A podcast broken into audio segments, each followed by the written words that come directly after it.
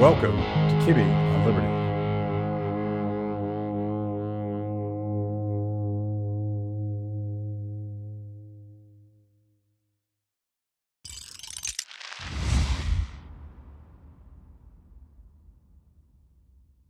Jeffrey, how's it going? Good. How are you doing, Matt? So, anything going on the last couple weeks? Yeah, we're uh, we I, I went on a two fa- three family reunions, uh, and we launched the movie Sound of Freedom. yeah, and and you launched on July fourth, right? Yes. hmm Did you know how big it was going to be? Like, were, were, were the were the purchases stacked up because of your business model, or were you are you surprised? We knew that we were going to make money on it, um, because of our model. Yeah. Like we understand how our audience works and how we have a very sophisticated system to make sure that we don't lose money. Yeah, um, or at least lose as little as possible if something goes wrong. But so far, we haven't lost money on a theatrical release, and um, but we did I we did not know that it was gonna first take. We, we thought we could take down Indiana Jones on the fourth. We did believe that that was our goal, um, but we didn't know that's that. pretty audacious, by the way. yeah, yeah, but I mean, I, we were also betting it was going to be a flop. Uh, people Because of the buzz. Yeah, Yeah. yeah, I saw somebody online call it called it geriatric Jones. It's, Yeah. um, it's not a. Um, it's not. It doesn't seem interesting after the last Indiana Jones. Mhm. So there, we were. We did bet that that it wasn't going to do well, and between it not doing well and then Sound of Freedom outperforming expectations, that was our goal. Is can can we beat out Indiana Jones? So first Indiana Jones, but then then we beat out beat out Insidious, and then uh, this last weekend and these last few days we've been beating out in, uh, Mission Impossible. So uh, Mission Impossible is not on the list of projects that we might. And it's not a slouch of a movie. It's not like they consider it a big flop. Right. It's doing. Right. It's done well. Yeah. And you're um, talk talk a little bit about the, the growth in in viewership from July fourth until like I don't know if it's peaked yet, but yeah, yeah. So it's the hardest part of getting this movie launched was uh, we went after July Fourth, which is technically for an independent studio that's considered suicide. We even had advisors who had worked in tops like the very top of the top studios who were interested in helping and then when we said we're going to go for July 4th one of them he just said to me or said to us he said if you go on July 4th I'm out because I don't work on failures and you guys will fail and so going after July 4th, the hardest part is that all these different movies have contracts in place that, that they get a certain number of theaters.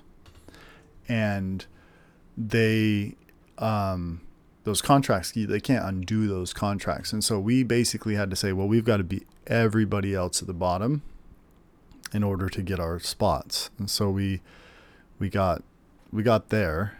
And the first week, just it was sellouts across the board. You you couldn't get into Sound of Freedom, and then they gave us 300 more screens, somewhere around 300 more theaters nationwide, and that jump allowed us to the next week actually increase in sales by over 35%. And there's only a few movies that have ever increased in sales over 35% in their second week and all of them were on Christmas. yeah. So this is the first time this has ever happened. And then this last weekend, we were up from our first weekend, even though our total seat counts decreased because you can have a total number of locations, and in those locations you can have 25 seat auditoriums, or you can have thousand, you know, 500 seat auditoriums, and it varies greatly depending on which auditorium you're, you're put in.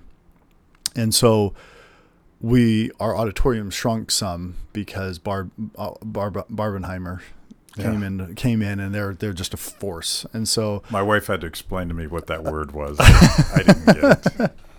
yeah, it's Barbie and Oppenheimer for for those who Yeah. uh, don't know.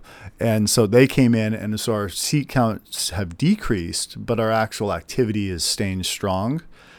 And um, so, first week did really well. Second week, up over 35%, second weekend. Third weekend, still better than the first weekend. And I think we're going to keep cranking because the demand is not slowing. Yeah, and you've you've proven the point to the the overlords that allocate uh, theater slots. Yeah, yeah. Well, th- th- this is the fascinating thing about Hollywood. So, Hollywood is a bubble in LA, and then you've got, and they have gatekeepers and they've got their systems. Then you have th- exhibitors. Exhibitors are the theater owners, and they're average people all across the country. Mhm. Thousands and thousands of independent small business owners. And most of them don't actually align that well with Hollywood. And so if you can make them money, they want you, Yeah, right? And you but proving that out is is a challenge.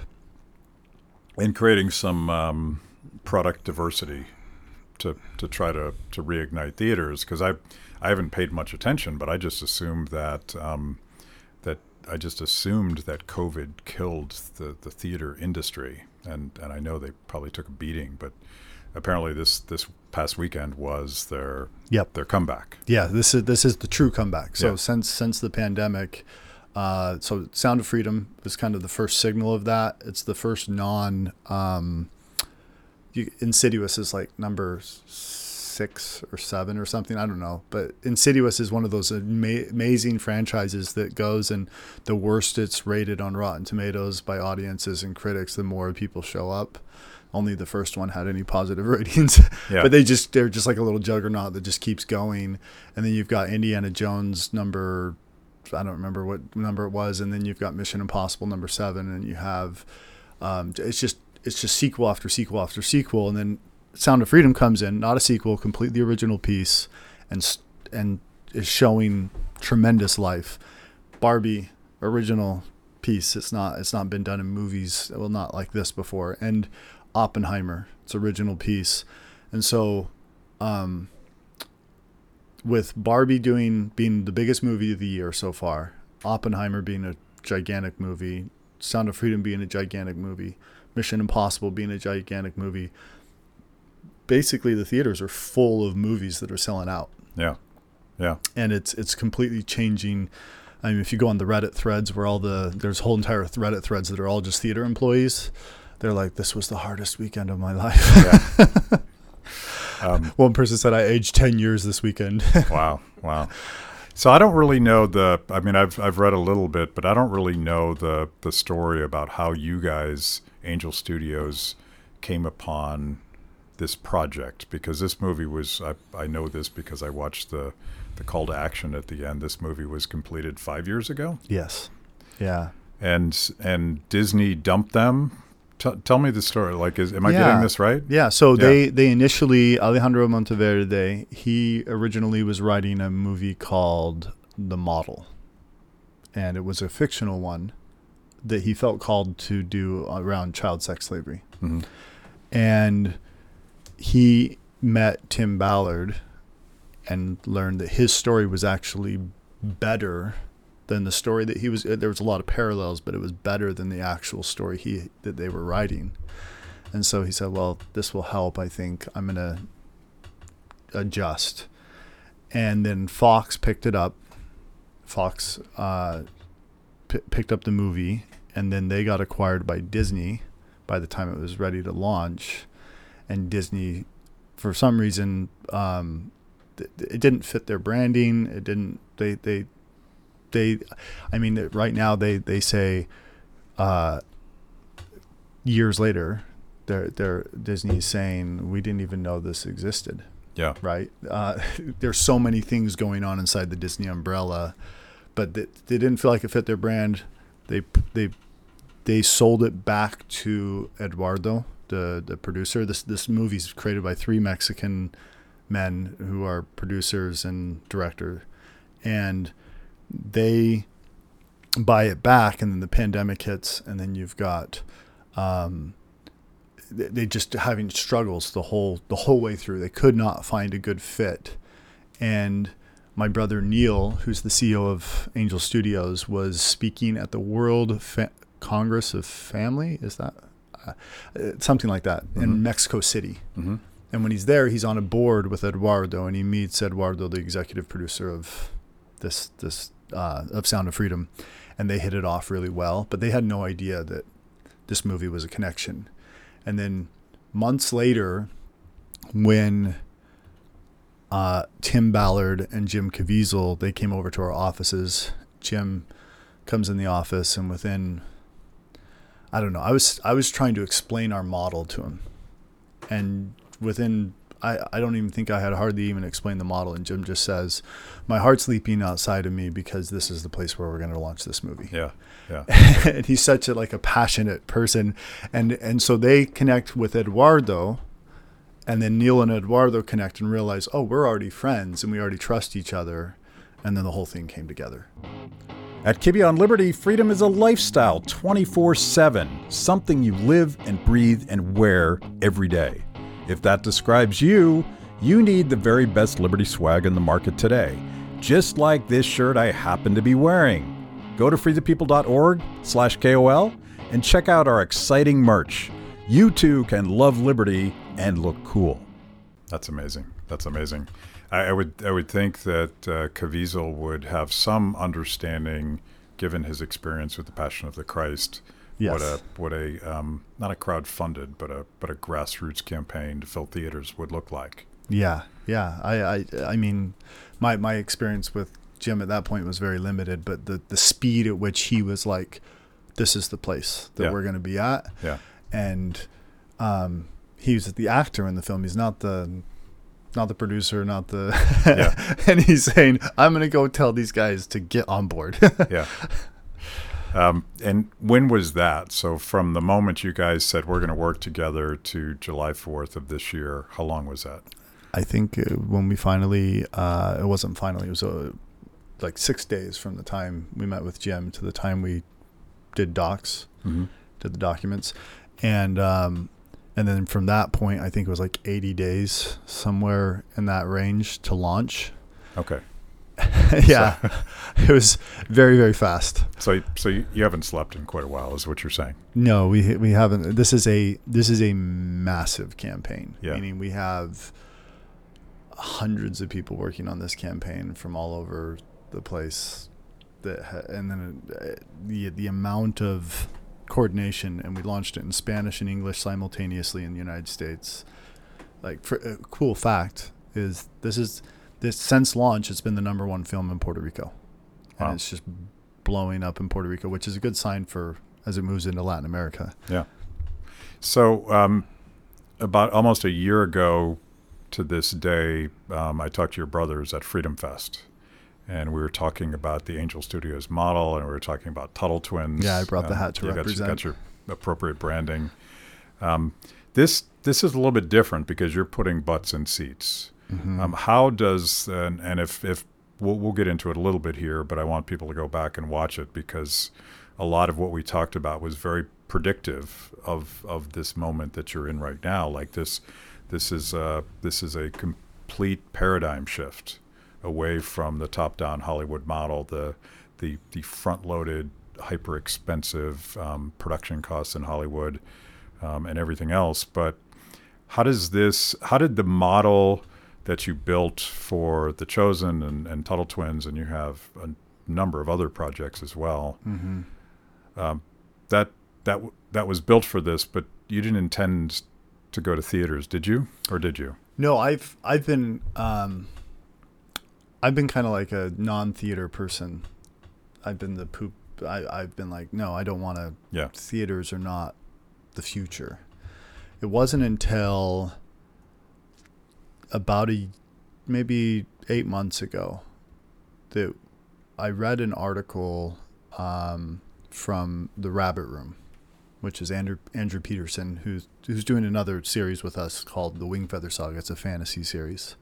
It's amazing series on Angel, and um, based on his books, which is a best-selling book series. And the the Wing Feather Saga, um, they've got a Andrew's got this group called the Rabbit Room, and they wrote this blog post that's called the Sacrament of Cinema, and they compare the cinema to sacrament at church, which I thought was really interesting. Mm-hmm. where you go in, you're with a group of people, it's a communal experience, and you set down all of your distractions and you focus on one thing, which is the sacrament in Christ. Or in cinema, you go in, you get rid of all your distractions voluntarily. There's no pause button. There's no you you're all in it together and you're all going to experience the exact same thing at the exact same time and you're all focused on one subject, which is whatever that director and that storyteller has created for you on the screen. And it's it has a lot of parallels. And as I as I as I read that article, and then Jared Geesey, our VP of Global Distribution, came to us, and he had been telling me for um, maybe a year and a half that we should do more theater stuff. And he brought this film called His Only Son, which is a the story of Abraham, and you're you're basically in the wilderness with Abraham for three days in this movie, and it's its pacing is slow, but it is beautiful, beautiful landscapes, rated so well because it just the actor just carries Abraham. And it's one of those movies where if you didn't if it it did really well in the box office we did number three in the box office at easter time with his only son. And um, that movie never would have succeeded if it hadn't been in theaters because you have a pause button and you have distractions and in order to have this like contemplative meditational experience with abraham and him you know like preparing to offer his son as a sacrifice. In order to have that, you have to just like it's that it's that surrender all your screens and everything. And so I flipped on this and realized that right now people are actually hungry, even though it is the silver screen. People are hungry to give up social media. Mm-hmm. And they're hungry for an opportunity, even if it's just for two or three hours, to just set down everything else, all their work, all the communications, and just focus on a story. And it's and it it's so my my view has changed to where I actually think that cinema has a great future mm-hmm. because people are desiring to disconnect. And the theater is the simplest way to have the, the sacrament of the cinema and completely disconnect and have an experience that lets you uh, escape what uh, the the the, sc- the the social screens. Yeah, and like I, I, would even take it take it a step further, and it's it's it's a similar point, but particularly after the last three years when we were told that we weren't weren't legally allowed to gather, but there was a trend even now before. it's almost a rebellion. Yeah, it's a rebellion against yeah. that, but it's also a rebellion against the technology that that had separated us and like yeah um, but after three years of zoom we realize that that that is not that is not human that's something that's else. right yeah. that's right and uh, not just that like sound of freedom what we're getting in the reports uh, the director alejandro he went to the theater on the first weekend and incognito nobody knew he was there and he watched the movie with everybody else and he said they gave a standing ovation at the end mm-hmm. And he was like, "Did they realize that I'm here? Why would they give a standing ovation to a screen if they yeah. don't know that the creators, the the, the filmmakers are here?" and and then he realized they're just moved by this film in a way that standing ovation. And then he said people were started hugging each other, and they're complete strangers. And we've seen this all over the Reddit threads, all over social media. People yeah. are saying, "I went to it." And at the end i'm hugging complete strangers and like one one friend texted me he's like there was a double standing ovation in my one at the end of the movie and then one at the end of Jim Caviezel's message. Yeah. And um, it's just something you don't see very much. Yeah. Uh, but it's a communal experience. Right. Well, you see it at, uh, and I've, I've used this analogy before, you see it at certain types of, of concerts where you have a really dedicated fan base and, and everybody's really into it. So you, you end up being friends with people you've never met before. And, yes and there's there's there's a reason why people would spend all that money and go to all that trouble to gather mm-hmm. and I, mm-hmm. th- I think that's part of what you're tapping into and, and I, I think I think it's incredibly powerful as a not just a um, not just a short-term business model but as a as a as a branding exercise for the next project you guys have yes Yeah. Yeah. So let let's talk about um, let's talk about Q. Because what's and I and I've watched uh, I've read a lot of these reviews and and I, I, I finally got to see the movie just a couple days ago. Um, And everybody was dressed in pink and they had that weird word on their shirts that I didn't understand what it meant. Um, and um, and the theater for Sound of Freedom was still packed. I went to Georgetown, so I'm I'm in Yep. my DC bubble here. Um, and I, I've been fascinated this whole time about the, the hysterical reaction that that said this that this was this movie was just a big fat conspiracy theory um, fever dream of of the far right. And um, first, before we get into that, um, I I got to sort of think that that helps you guys because it was uh, it was uh, the, the, that one uh, blogger Shoe on Head, um, who I think she's She's really good, right? yeah she's very good very smart. and she she did a very good job of dissecting the more absurd criticisms, but she ain't no right winger no, at all. she's not. Um, and she's like, I had to go see this movie because they told me I couldn't. Yes. And so I, I wonder, like, how much of this, how, how much of the the overwrought hysteria that just seems so absurd on its face, like, does this help? Does does the controversy help? Yeah, so I follow Reddit threads. That's one of my go-to spots to figure out what the heartbeat of what's going on. And I saw a thread in I think it was Oakland where a guy said I went to the theater. I was expecting either an empty seats because these are all just paid for by some conservative billionaire, Yeah. and that they're just astroturfing this, or I was expecting. By the way, I want to meet that conservative billionaire. I hear about him, but I've, I've never met him. yeah, we wish we could figure out who it is Yeah. too. If you No. if you meet him, let me know.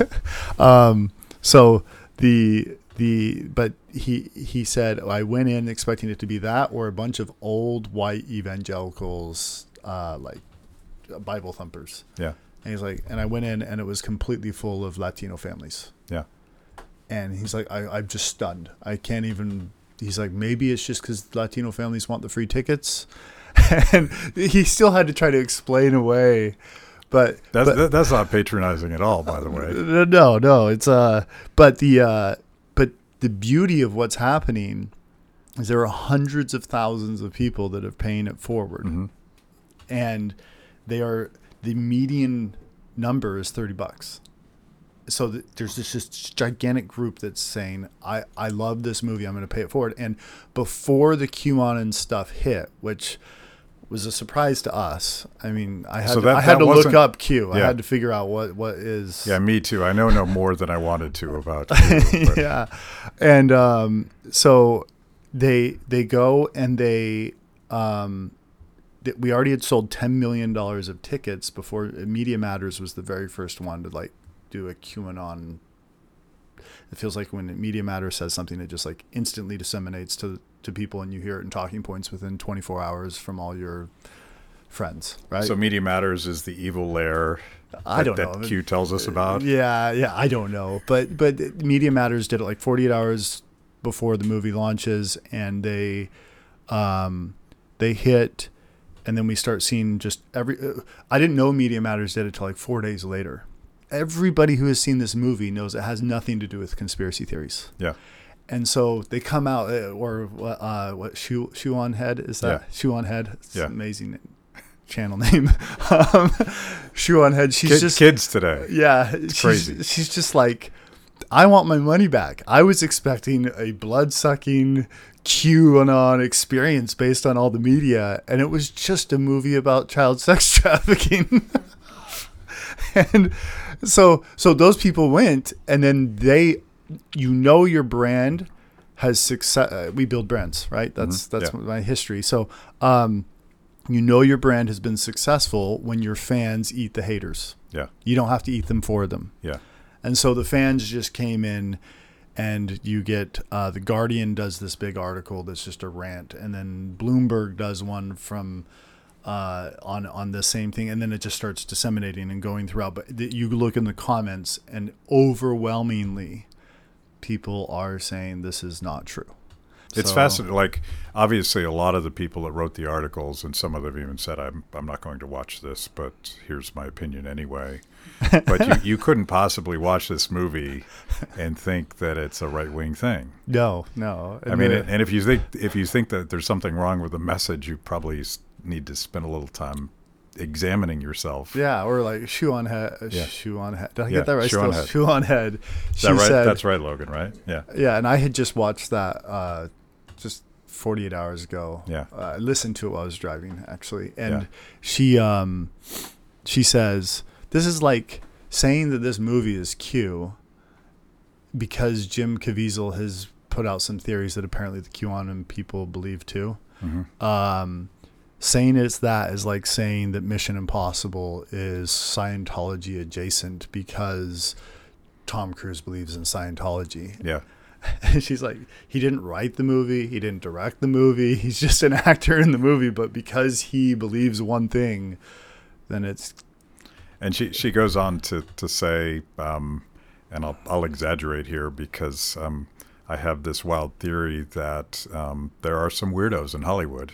And so if we're going to judge the quality of, of, uh, of the work based on, on the personality traits of the actors and actresses involved, and, you know, God forbid, executive producers, I can think of certain names, um, Jim's not a weirdo compared to those guys. no, no.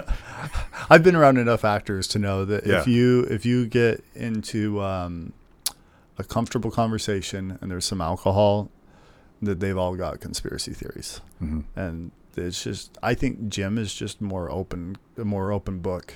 Yeah. What what he thinks he says, and and um, he's a very courageous guy too, though. And and if you were inclined to believe that Q was a thing, the the monolithic talking points that came out from um, establishment media, corporate media, trashing this movie, would suggest that there is there is a dark secret place where people get together and say we must destroy this movie. Yeah. So I I have four I have four different theories of why this opposition is hit so hard. The first one fits with Russell Brand. Russell Brand did this wonderful 12 minute segment on Sound of Freedom. He just says this is a new model hitting an olig- oligop- oligopoly. Mhm. and uh, he didn't use the term oligopoly, but he said all these different businesses that have a, an aligned interest. He described an oligopoly. Yeah. Right. So he says this is a new model hitting them. They don't like it. They're not in control of it. This studio's completely gone. They didn't ask permission. Angel Studios just came in out of the left field and they're shocked and now they're fighting back with anything they can grab onto. And so all these theories are their ways to try to throw friction into the gears. yeah. So Yeah. that that's the first one. The second the second theory would be that partisan politics is taking precedent over. Um, so as soon as the partisan dog whistles have started, that the partisan politics are taking precedent over the kids. Yeah. The message is about these kids. It's about getting the word out and awareness that there's millions of kids being trafficked. This is not a political thing at all. But because they hear the dog whistles from their favorite press outlets, they immediately just say, I'm on this side. And they don't really like, there's a cognitive dissonance where they're not connecting like the importance of the one subject versus the partisan politics of the other. And they're just throwing out the importance and going after partisanism.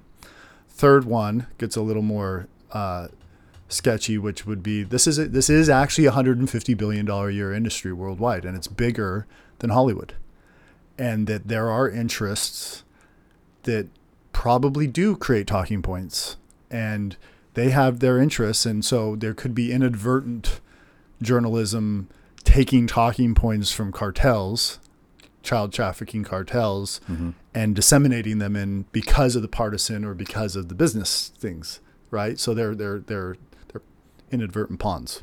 Yeah. And then the third one is, which is the one that is the most seems like the internet believes, is that they're just all in on it. Thank you for joining me today on Kibbe on Liberty and for being part of our fiercely independent audience. Every week, my organization, Free the People, partners with Blaze TV to bring you this show. My guests bring smart perspectives on everything from current events to timeless philosophical debates. If you like what you hear, go to freethepeople.org slash KOL and support Kibbe on Liberty so we can continue to produce these honest conversations with interesting people. Now, let's get back to it. Well, I, I can go all the way up to three um, because uh, there's this great theory in economics called uh, uh, bootleggers and Baptists.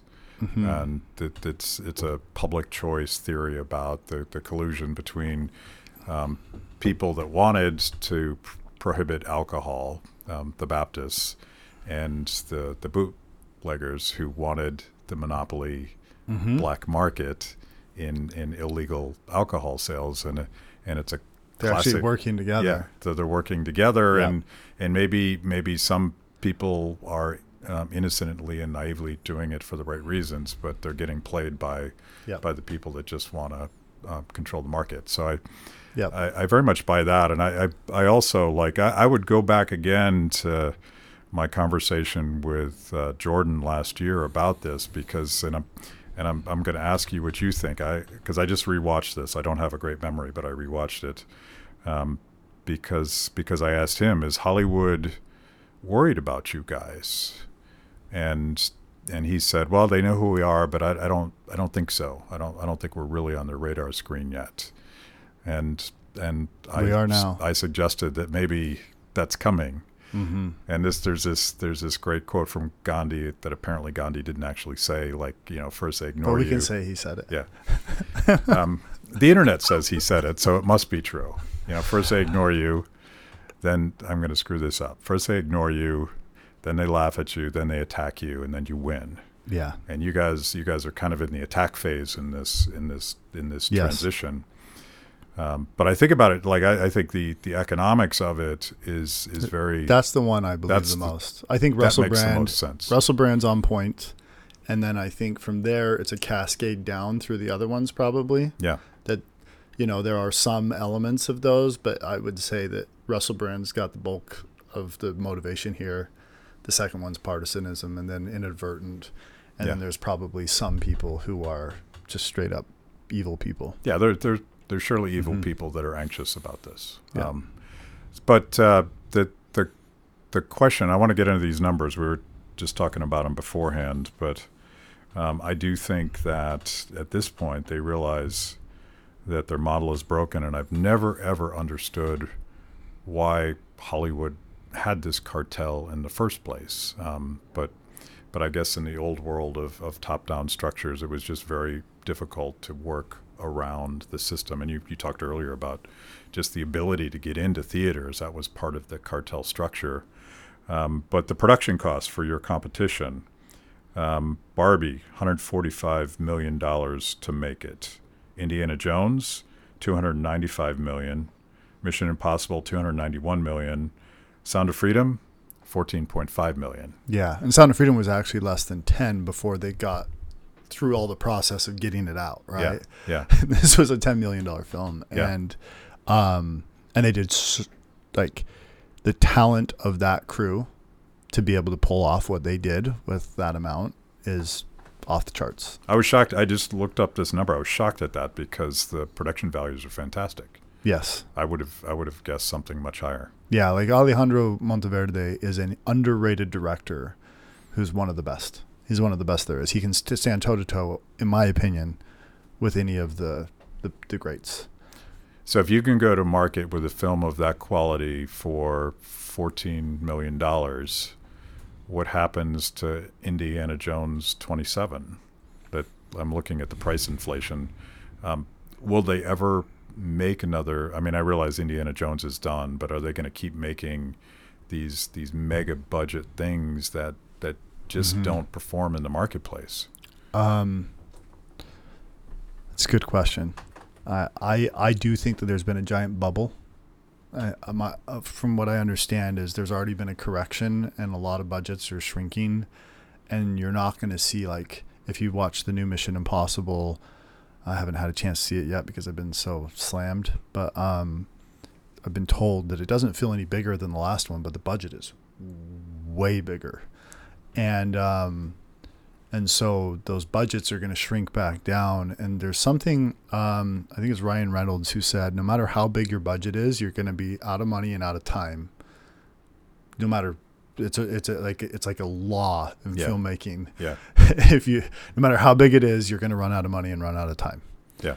And so the restrictions that are coming in from the bubble kind of deflating around content will probably make greater art and it will have higher, higher ROI than this kind of bloated period where you're getting the stuff from the bubble finally coming to market and they they're going to be they're going to have a really hard time making profits during this different type of market.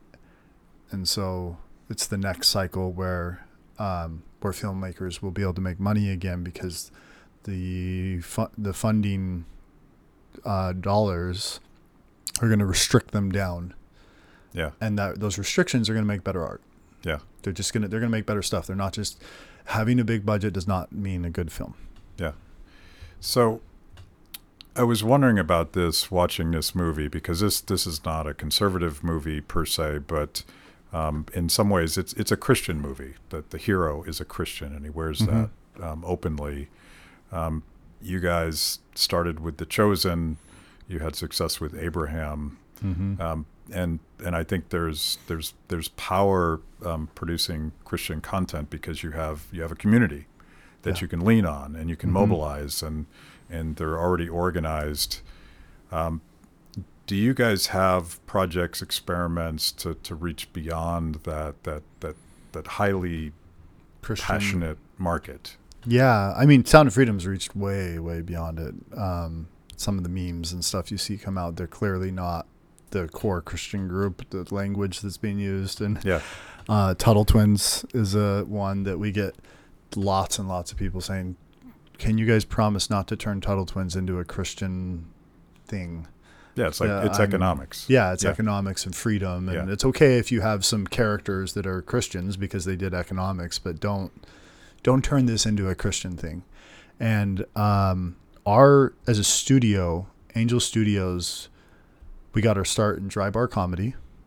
So that's not Christian. It's have 650 comedians, the largest library of stand-up comedy. It is family safe, meaning we're I would say we're a family values company hmm more than a like yes the the founders are christians and we care deeply about that but we want the content to be anything that amplifies light Yeah.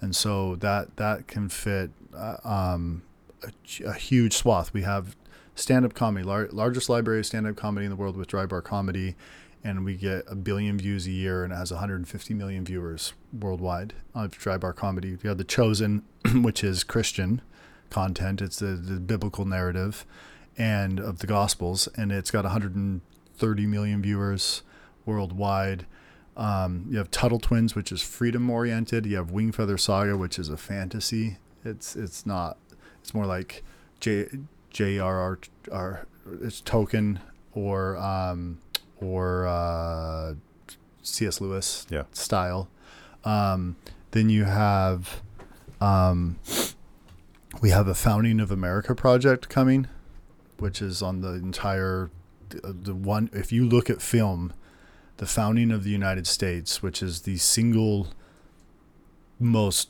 powerful country that's ever existed and the most wealthy country that's ever existed, there is a dearth of content or that's even okay, well done. You got a lot of documentaries and stuff, but there's not very much great content around the founding of America. And so our vision is is can we build a universe around just you can there's so many different series that can be made around the founding it's complex and there's good and there's evil and there's slavery and there's people trying to fight for individual rights and high ideals and what happened you know there's just so much there Yeah.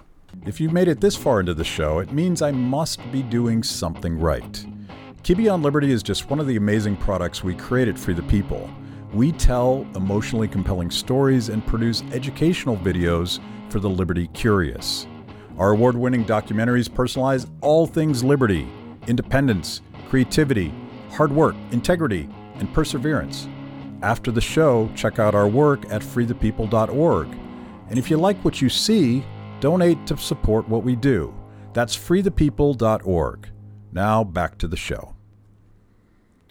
Um, well, my my sense it was a loaded question because I I was hoping you would answer that way because I, I think the I think what Hollywood has done more and more is they become a caricature of themselves and they're they're making um, they're making content that one is just boring. Like I don't need to see Mhm. it. I, Has it's soulless content, right? soulless content. Like I don't need another CGI Marvel movie. I just don't think I can make through it again. Um, but like they're also in a in a weirdo bubble that doesn't really reflect, you know, what I would call um, American values. No, no, it doesn't, and and um, or global values. It Yeah. just doesn't match anymore. They're they're they're getting further and further, and this is a correction. Angel is part of a wave.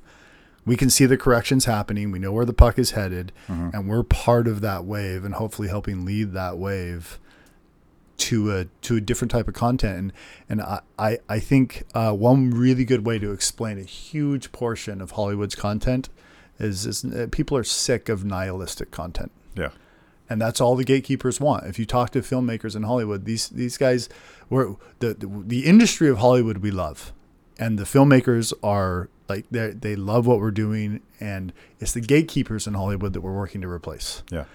because they're the ones that are causing this kind of come in and just turn it into every every great story has to turn into a nihilistic ending Yeah. and Yeah. uh, and we're we're against that. We want endings with meaning. We want endings that, that, that teach families and kids to have courage and have ethics and morals and and that there's right and wrong in the world and it's not every single per you know, the, the moral of every story isn't everybody sucks and everybody's bad. Right. I miss I miss good guys Yes. who beat bad guys and good guys that, that win by Yep. doing the right thing. That's right. Because that's um, that's certainly what I grew up on, Mm-hmm. um, and gives you something to aspire to. So you're in Washington D.C., um, the belly of the beast. Welcome.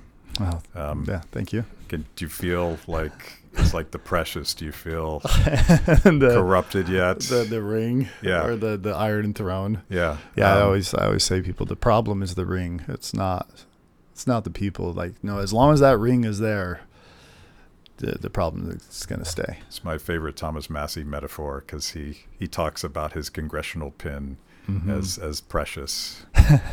um, but but you're here. There's going to be a showing of the movie in Congress. Mm-hmm. Yeah. Um, hopefully you'll come out of that intact. But t- tell me what's going on.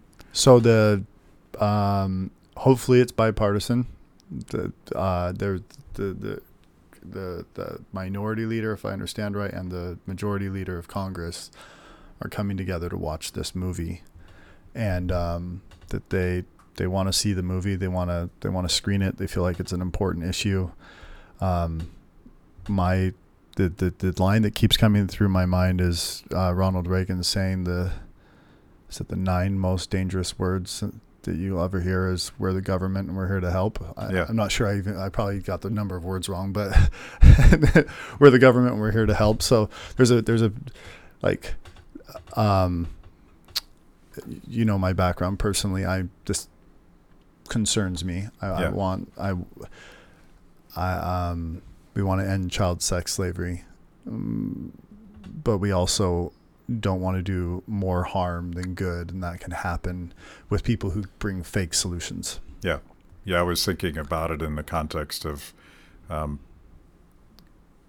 legislators always hijack these things, and and I I and I'm, I'm a libertarian. I, I know you sort of lean that way too, but every war that Congress has declared on some social ill has made that social ill twice as bad as it was before they started. And you could talk about the war on poverty and the war on drugs and the war on terror. And and I just hope that they um, that the goal should be to let people know. And you mentioned cartels. I, I don't know anything about um, how to solve this issue, but I'm assuming that it is exactly the same cartels that have that have grown so dangerous and strong because of the war on drugs. I, I'm also not an expert. I mean, I'm a distributor Yeah. and I know how to get a film out and I'm very passionate about this subject. Yeah. And I feel like if we could get every single parent in America to know. And this, this movie's 15 years old. I mean, it's the, the storyline is 15 years Yeah, old, and yeah. these kids, um, the way that the tactics they use. So my wife's Brazilian, and when we're in the airport in Brazil, there are videos and signs all over. If if there's somebody taking you to be in a model in an agency, don't go talk to the police. Yeah. If there's somebody telling you you're going to be a soccer star, go talk to the police because they're not. You know, these are this is trafficking. Yeah. and they're they're educating all over in all over Brazil in the airports about this exact same thing. But that's actually an older version of what's happening with child sex slavery. Um, today, it has to do with like what parents need to understand is their kids are um, being approached through online predators. We now have smartphones. We now have. My daughter was with her friend. She's just um, she's young and uh, and she was with her friend and they were on a Minecraft chat, which my kids don't really play that, but because she was her friend, they were playing Minecraft, and then somebody got on and started chatting with them, and then pretty soon they were there was supposedly a nine year old chatting with them, and then said, "Where do you guys go to school?" You know, what's your name? Trying to get information, and then she said she shut the computer and she came and talked to me, Yeah. and that happened during the process of releasing this film and i was like okay let me talk to you about what the risk is here and um and so it's kids that predators grooming kids until they are so upset at their parents at some point and then they run away from home and they go to the person that they think is their friend the way it's much more sophisticated now Yeah. and um, so, if we can educate, if this film can educate parents alone on how to protect their own kids, huge win. Yeah. And um, the, but I, I agree with you. I think that there is tremendous danger in Congress trying to figure out how to declare war on this. I think that that, that, that could potentially end up doing more harm than good if it's not very well thought out and tied to correct principles. Yeah. Shift shift the power to parents. Knowledge is power. And and when I saw it and and the call to action, I was just thinking people need to know Yes. and people don't know and and that's that's the mission of this film and that's that's Mhm. what the the Caviezel's call to action was Just let's need- let the world know. let's help other people see this film. Yes. Yeah. And um, if you look at Harriet Beecher Stowe in the 1800s, stumbles into slavery. Sh- What people don't realize is in the 1800s, people weren't, they were aware slavery existed, but they weren't aware how broad and how heavy and how horrendous it was. So she stumbles into it while she's traveling, realizes what she's just heard about in the in the side, and then goes back to her sister and says, "What do I do?" And her sister says, "Well, you write, write something." So she wrote Uncle Tom's Cabin, and it became the best-selling book behind the Bible. And then Abraham Lincoln credited her credited her with actually starting the Civil War. Now we don't want this movie to start a war, um, but we do want it to do to have the end effect of what that book did for slavery with modern day slavery. And I've felt like with our own team, what we've done is we've set it up to where all these pay it forwards, these millions and millions of dollars of pay it forwards, they're coming in. Their first priority, there are over 6,000 nonprofits that, that fight child sex slavery.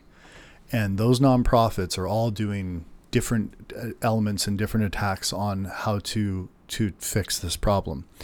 And so what we've done is we say the first in priority for pay it forwards is if a nonprofit wants to rent a, uh, an auditorium, uh, a theater, and bring in all their connections and educate them on first what the problem is and how they solve the problem, then we will pay for the auditorium. We'll, we'll reimburse them for what they getting that auditorium as long as they fill it at least 70% full. So if they're a small nonprofit, they can just go get a little one. If they're a big one, they can get a big one. And then they can raise their own money and use this film and the, the hotness of this film to bring people into these private showings and have um, and we're and that's the first priority for Pay It Forwards is help all these nonprofits. But the idea is is there's no specific nonprofit. That would be that would be our mistake, I think, as Angel Studios, where we're not even experts on uh, anything but just getting the word out. Is picking a nonprofit as a winner Yeah. would be a big problem. And so we're trying to say every single nonprofit that's got the um, the grit to just jump in, invite all their contacts. They can set up a screening. They'll get everybody there. Then they can explain how the problem has progressed and how it is today and how they solve it. And then we'll reimburse those screens. And so, but the idea is, is if we if we don't pick the solution as Angel Studios, then hopefully the awareness will create solutions all over the world. Yeah. So, how do people um, find the film? How do they find um, you guys if they want to invest in other projects? And, and how do they pay it forward? Awesome. Okay, so you can go to angel.com slash freedom and you can get tickets, free tickets for yourself. So like like I said, if if you're wondering about whether or not this film's for you, just go get a free ticket. There's plenty of them. And um and it's like the first time in history where you can just go watch a movie. This for me is growing up. I grew up in a very uh, poor family, and I all the way until I was an adult, the only thing I ever watched were dollar movies. That was it. And I probably watched them like three or four times because that was even a sacrifice. So the opportunity to be able to go to a really great movie and a great cinema cinematic experience, there's a lot of people with Sound of Freedom that are having that this experience for the first time in their lives because they get these these free tickets that other people have paid it forward. If you want to pay it forward, same page, you can pay it forward for a couple people, you can pay it forward for 10,000 people.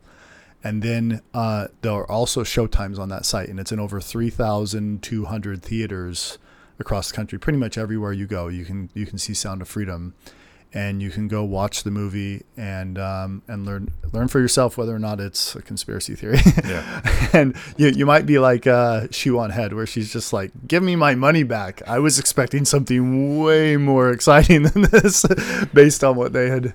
Um, but it's a, it's an excellent film. It's hundred percent on Rotten Tomatoes from the audience. Well, it might be 99, 100. Usually sitting at 100, which is the, the highest rated movie of its scope ever from the audience. And that that score is from people who actually bought tickets. So the stuff you read online about people saying they hate the movie, most of them have not seen the movie. Yeah. And then it's 75% from critics, which is also really good considering how much how left the the critics world is and that once they watch the movie same thing they're like actually this was a good movie and It just means the Q has taken over the critics yeah community yeah as well. they're, yeah. yeah. They're everywhere. yeah the Q, Q is Q, Q has infiltrated the Hollywood critics so so that's how you just go watch it Yeah. and and give tickets to your friends like if you're teenagers go grab a bunch of free tickets and take your whole entire friend group to the movie for free be the be the hero Yeah. Cool.